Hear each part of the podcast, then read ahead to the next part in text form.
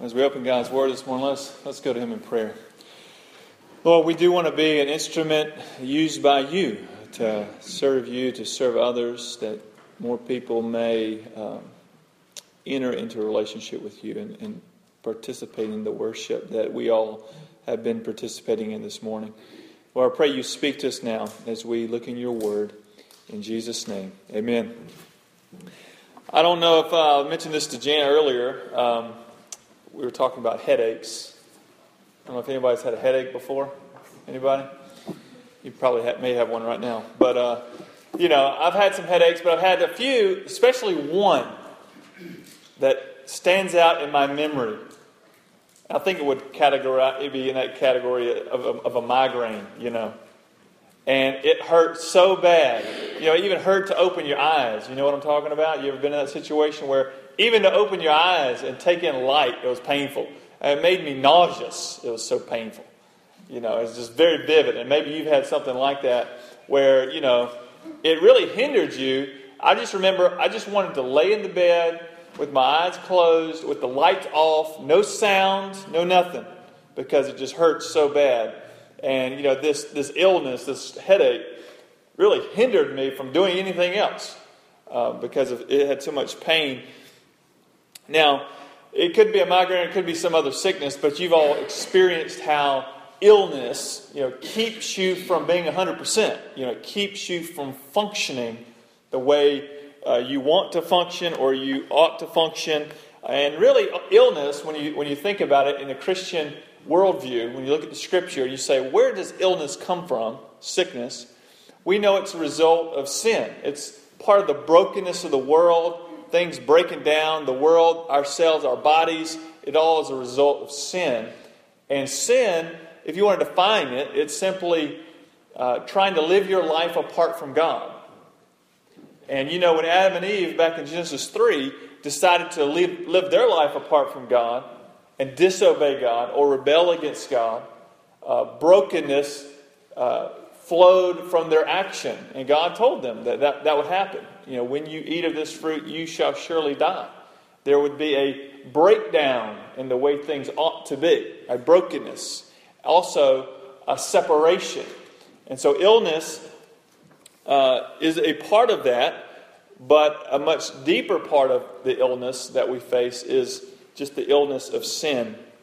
And it's this sin that flowed from Adam and Eve, and we inherit that same corruption and if you know yourself, you know you participate in that same corruption as well. I mean, you, you seek to, I seek to build my life apart from God at times, and in your past, you think about how you lived your life apart from God. That's sin, that's disobedience. And so that causes brokenness and causes pain. And what sin does is it hinders us, you know, it, just like an illness, like a, that migraine hindered me from being what I could be.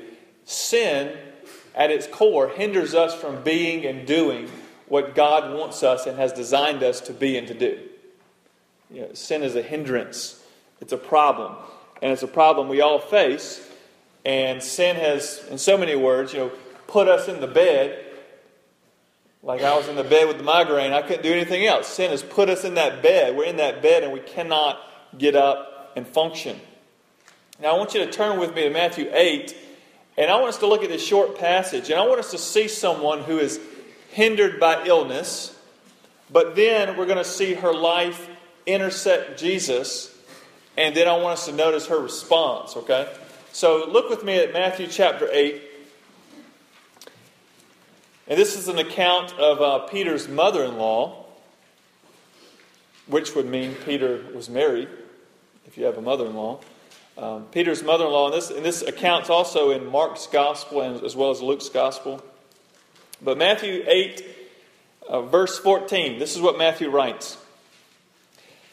It says that, and when Jesus entered Peter's house, he saw his mother in law lying sick with a fever.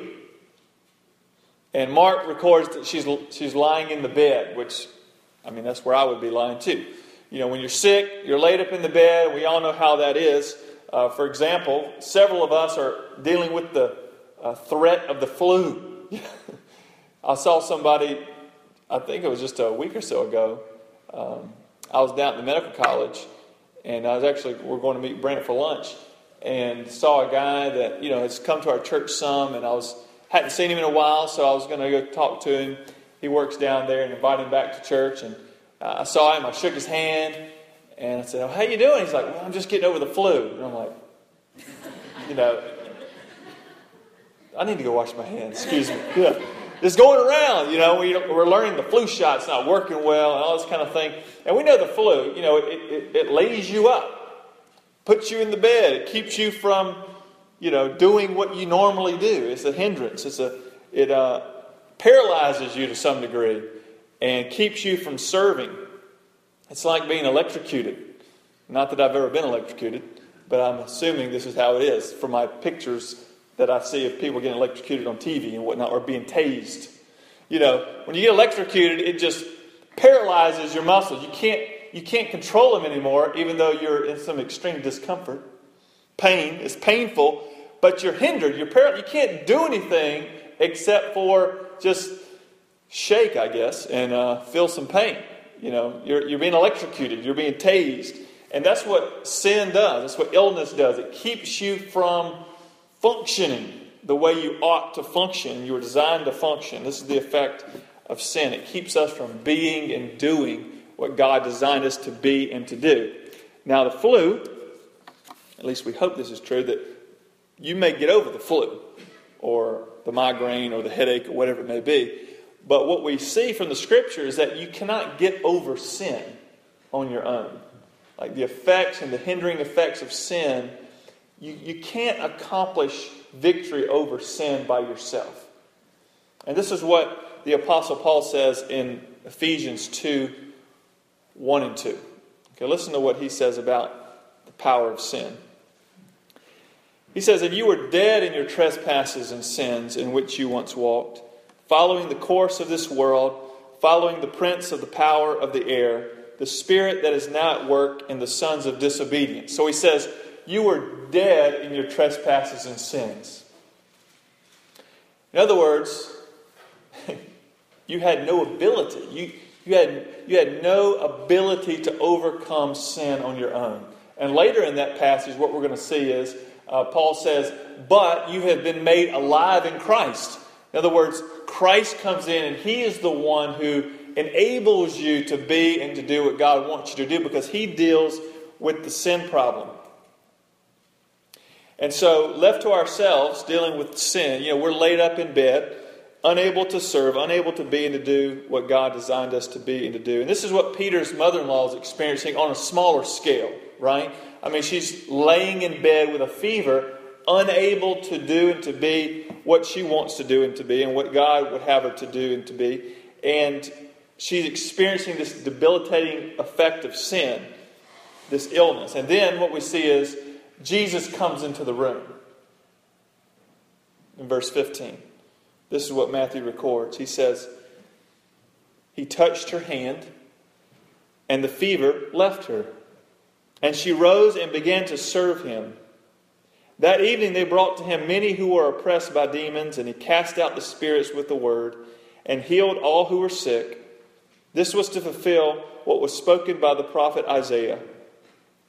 He took our illnesses and bore our diseases.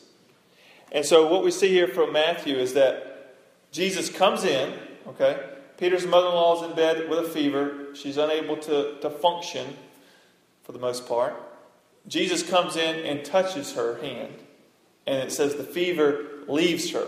And then in verse 16 it says, because this is probably the Sabbath day, people start bringing those who are sick and who are affected by uh, demons and, and whatnot, and they begin to bring them to Jesus that evening, you know, once Sabbath is officially over, and it says that Jesus healed them.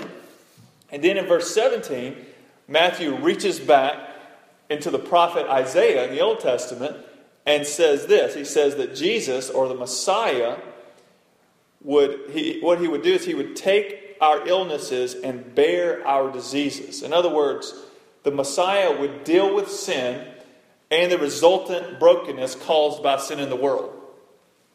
This is what the Messiah would do, or the, the, the deliverer. This one that God would send that would deliver God's people and, and rule and reign on, over the kingdom of God. Okay, this is the Messiah. And I was just reading this past week um, over in Matthew chapter 11. And some of you may remember this, this account when John the Baptist is in prison. And he sends his followers to Jesus to ask him a question. And the question is Are you the one who is to come, or shall we look for another?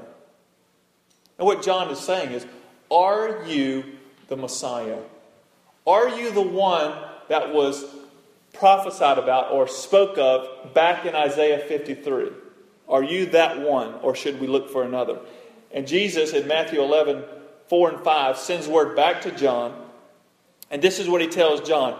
Instead of just saying to John, Yes, I am him, which would be kind of the short, short answer, what he does is this. This is how he answers John. Matthew 11, 4, 4 and 5. He says, Go and tell John what you hear and see. The blind receive their sight, the lame walk, lepers are cleansed, and the deaf hear, and the dead are raised up, and the poor have good news preached to them. In other words, Jesus is saying, I am fulfilling Isaiah 53. You know, Jesus saying this, I mean, God says this is what the Messiah will be like, and Jesus is saying, I am fulfilling that. I am Him. You know, and so that's how he responds to John. He says that he is the one dealing with sin and the brokenness that sin causes, such as sickness, poverty, and death. And so now the question is Matthew says Jesus uh, would, would take on our illnesses and bear our diseases. Or another way to ask that question is uh, what does it mean to, to say that Jesus takes on our sin. And what we find is, back in Isaiah 53, 53, you see the answer in the verses that follow the verses that Matthew quotes here in Matthew 8. In Isaiah 53, verses 4 and 6, we read, Surely he has borne our griefs and carried our sorrows, yet we esteemed him stricken, smitten by God, and afflicted. But he was pierced for our transgressions, he was crushed for our iniquities. Upon him was the chastisement that brought us peace, and with his wounds we are healed. All we like sheep have gone astray. We have turned every one to his own way, and the Lord has laid on him the iniquity of us all. And so, what Isaiah was, was foretelling is he's saying this Messiah that would come, he would take on our sin and defeat it through his death and subsequent resurrection, which is what we see in the Gospels. So it's only through Jesus that we can receive forgiveness of sin and being able to be and to do what God wants us to do. This is the, this is the message here. Uh, this is why Matthew reaches back and quotes this passage from Isaiah, because he's saying the only way that we uh, are able to deal with our sin problem and actually move forward and be the people God wants us to be is through Christ. Christ has to touch you, He has to bring the healing. It all comes through Him. And ultimately, the way He took care of that for us is through His death and resurrection. And so it's only through Christ that we receive forgiveness for our sin and the ability to be and to do what God wants us to do. Now, Peter's mother in law what we see in this account is that uh, she experiences a foretaste of the kingdom of God. In other words, she's healed of disease. She's healed of her headache, okay? So, what Jesus is doing is she, he is giving her a foretaste of what the kingdom of God is like when he brings it in in its fullness. And we know from the book of Revelation, you know, there will be no, no sin, no death, right? This is the kingdom of God in its fullness when it comes, when Christ comes back. And so, what, what Jesus is saying is this is what he's bringing in, and he's kind of drawing a, a, a thread back to Peter's mother in law and allowing her to have a foretaste of what it will be like. And what we know to be true in our own experiences is that we're not all guaranteed that foretaste. Right? We're not all guaranteed to be healed in this moment today from the flu or whatever it may be that you're dealing with. Even though Jesus may do that, He may give you that foretaste of the kingdom. But what we do know is that what we can experience now is forgiveness for our sins. We know we can experience that now, and we know that we can be enabled now to become the people God wants us to be. We know that we can experience that now. And now, what I want you to notice here, and I think this is, a great picture of, of how we ought to respond to what Jesus has done for us. When you look at Peter's mother in law, I want you to see what she does, how she responds to the touch of Christ. Okay, when Jesus enters the room and he touches her hand, and she experiences this, she experiences this release from the effect of sin, this illness. It says she, she gets out of the bed, and then what does it say? It says she begins to serve him. She begins to serve him. Now, the thrust of this passage, the thrust, the main idea of this passage in Matthew 8 is not about Peter's mother in law serving Jesus. That's not the main thrust. The main thrust is that Jesus has the power and ability to deal with sin. You know, earlier in Matthew 8, Jesus cleanses the lepers, and then he heals someone who is paralyzed, and then he heals Peter's mother in law, and then he heals others who are deal, dealing with different uh, afflictions, right? So the focus is on the, the authority and power of Jesus, that he has the power and the authority to deal with this. But this little side story is how Peter's mother in law responds to the healing touch of Jesus. And I think this is just a beautiful picture of someone who has experienced the, the you know, healing touch of Christ and how they responded.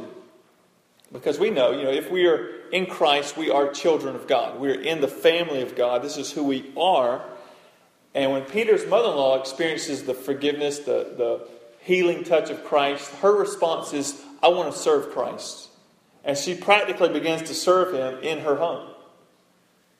And I think if we are touched by Christ, if we, if we have experienced the forgiveness that is found in Christ, then our response should be exactly the same.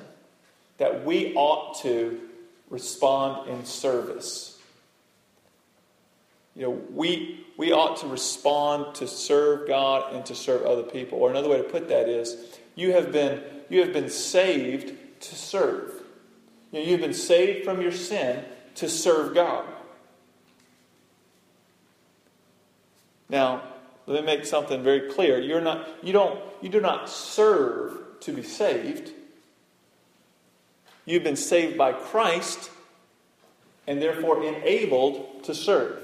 Remember, you're dead in your trespasses and sins. You can't, you can't overcome that on your own. Christ has to do that for you and then put you in a position of service, giving you gifts and abilities to serve God the way He would have you to serve Him.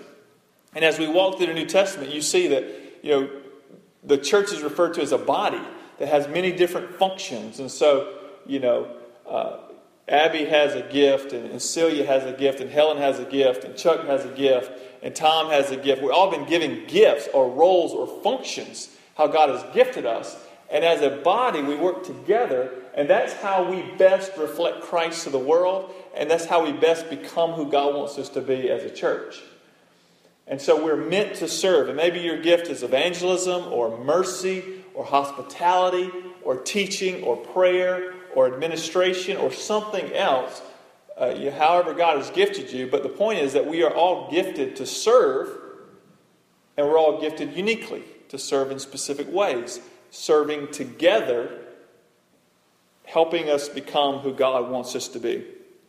And so the question is if the fever has left you, right? If the fever has left you, you've experienced the touch of Christ in your life, the forgiveness of Christ.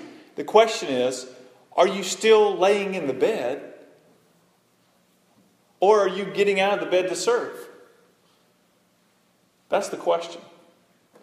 Now, I know Christmas almost seems like it happened ages ago. I mean, it's only been a few weeks, but it seems like it's been a long time, at least for me. Now, some of you may still have your Christmas tree up. I'm not going to point out who that may be. But you may have your Christmas tree up. But here's, here's the thing I don't know if this has ever happened to you. Have you ever, you know, you finished the Christmas parties, you've opened the gifts, you've given the people the gifts in your family, everything like that, and then you notice at the very end of all the hoopla, there's a gift left under the tree. Have you experienced this? There's an unopened gift. And either you don't know who it goes to, or you just never saw that person. But there it is, right there. The gift unopened.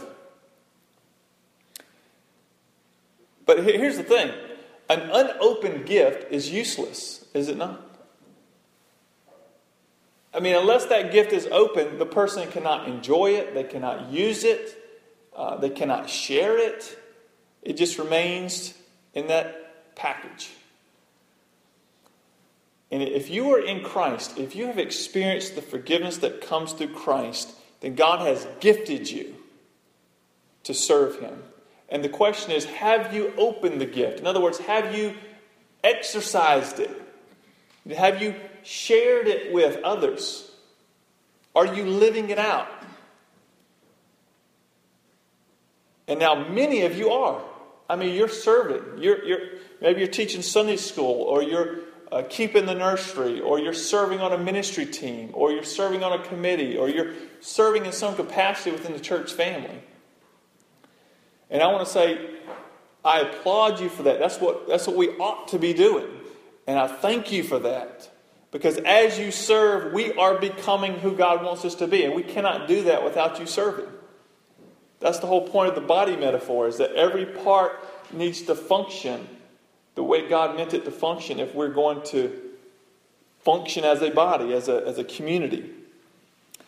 Now, some of you still may be exploring how you can serve. And I want to encourage you, maybe sometime this week, uh, you can call the church office, or maybe we can see each other on uh, Wednesday night or something like that, but, or you can come by the office. And I'd love to talk with you about how you can serve. You know, what are some ways that, that you, know, you could put your gifts to work in this local body of believers? Because one thing's for sure, no matter what your gift is, we're all saved to serve. We're all called to serve. That's what we ought to be doing serving God, serving others. Now, with all that said, I have one uh, challenge for you, one application of this um, challenge to serve. As many of you know, uh, we are preparing to launch a new worship service on March the 1st at 9 a.m.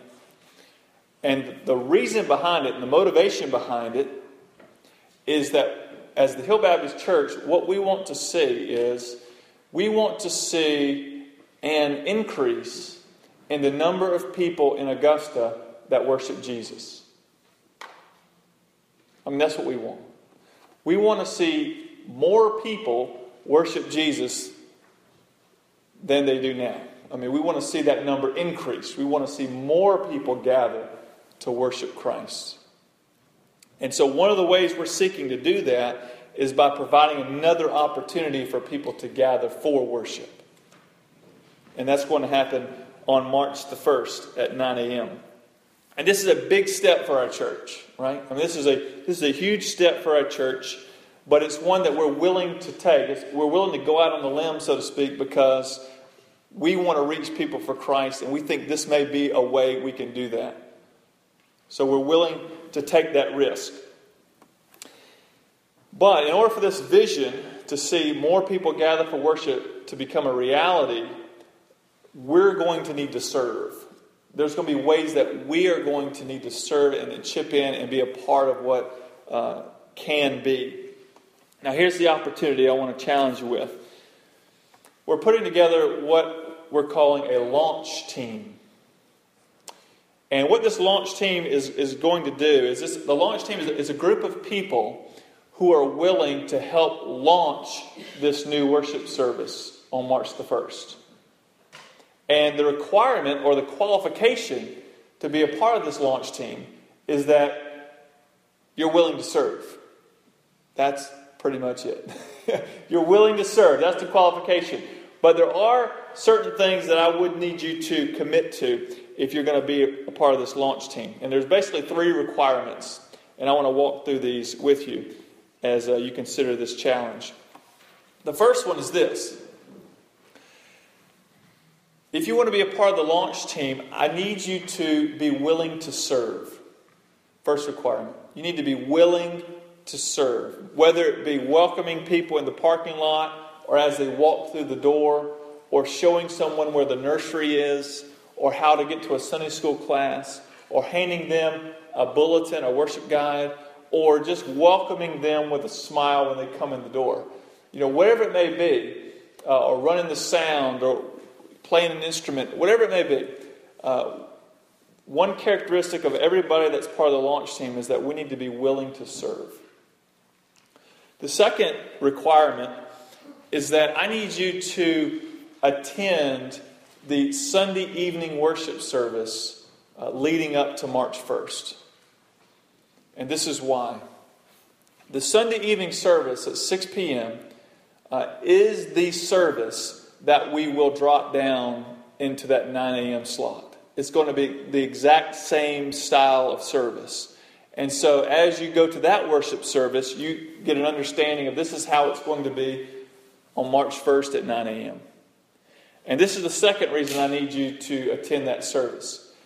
Um, that service, when we launch it at 9 a.m. on March 1st, it'll be a 45 minute service, worship service. And so on Sunday nights, it's going to be a 45 minute worship service. And it is a 45 minute worship service now. And then what we're going to do right after that worship service, we'll have a little stand up break so people can leave if they need to leave and, take care of whatever they need to take care of. But then after that uh, worship service that'll end about 6:45, we'll have a launch team meeting. So anybody that's part of the launch team, you will stay and we will we will pray and we will talk about all the details that need to come together uh, in order to have a, a successful and healthy launch on March the 1st. And so, requirement number one, you need to be willing to serve.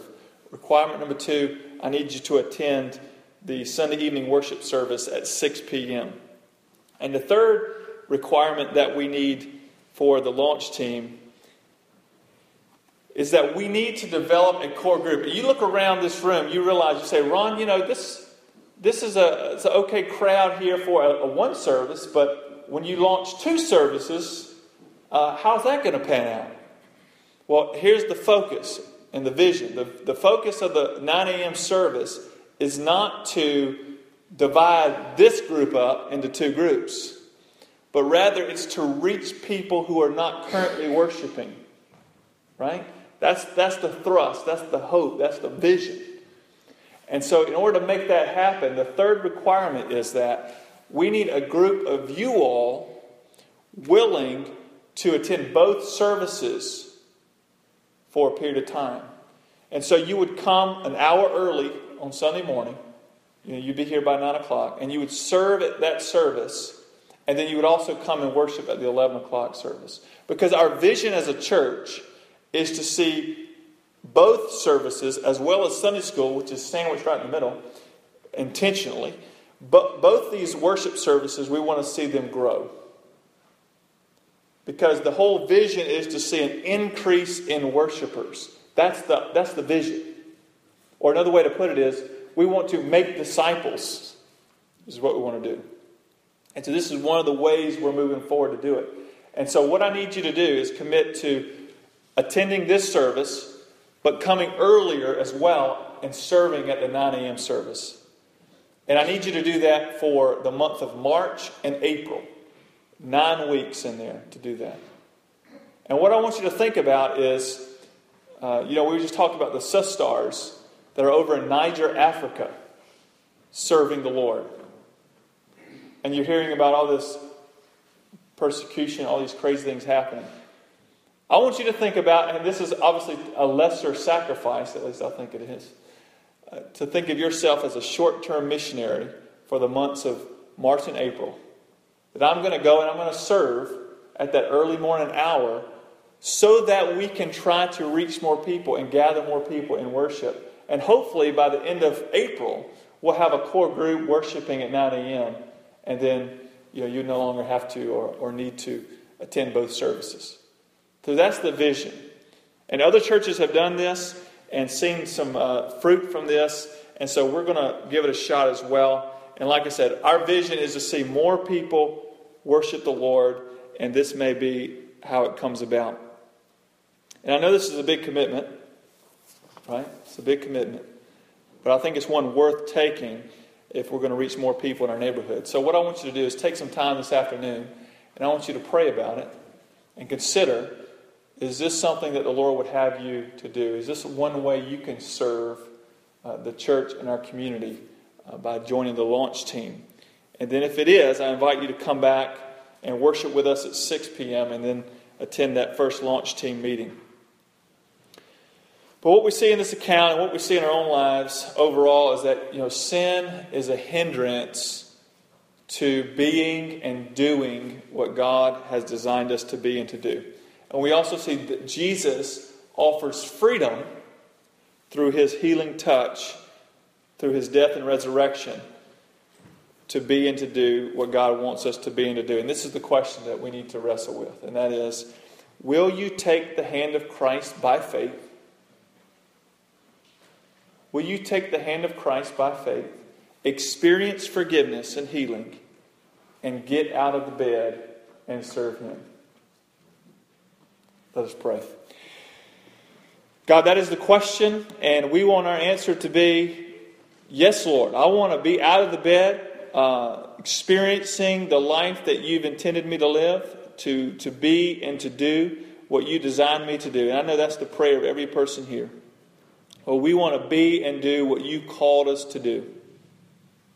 And we know for some that may mean uh, teaching Sunday school or serving on a ministry team or uh, being part of this launch team or joining the choir.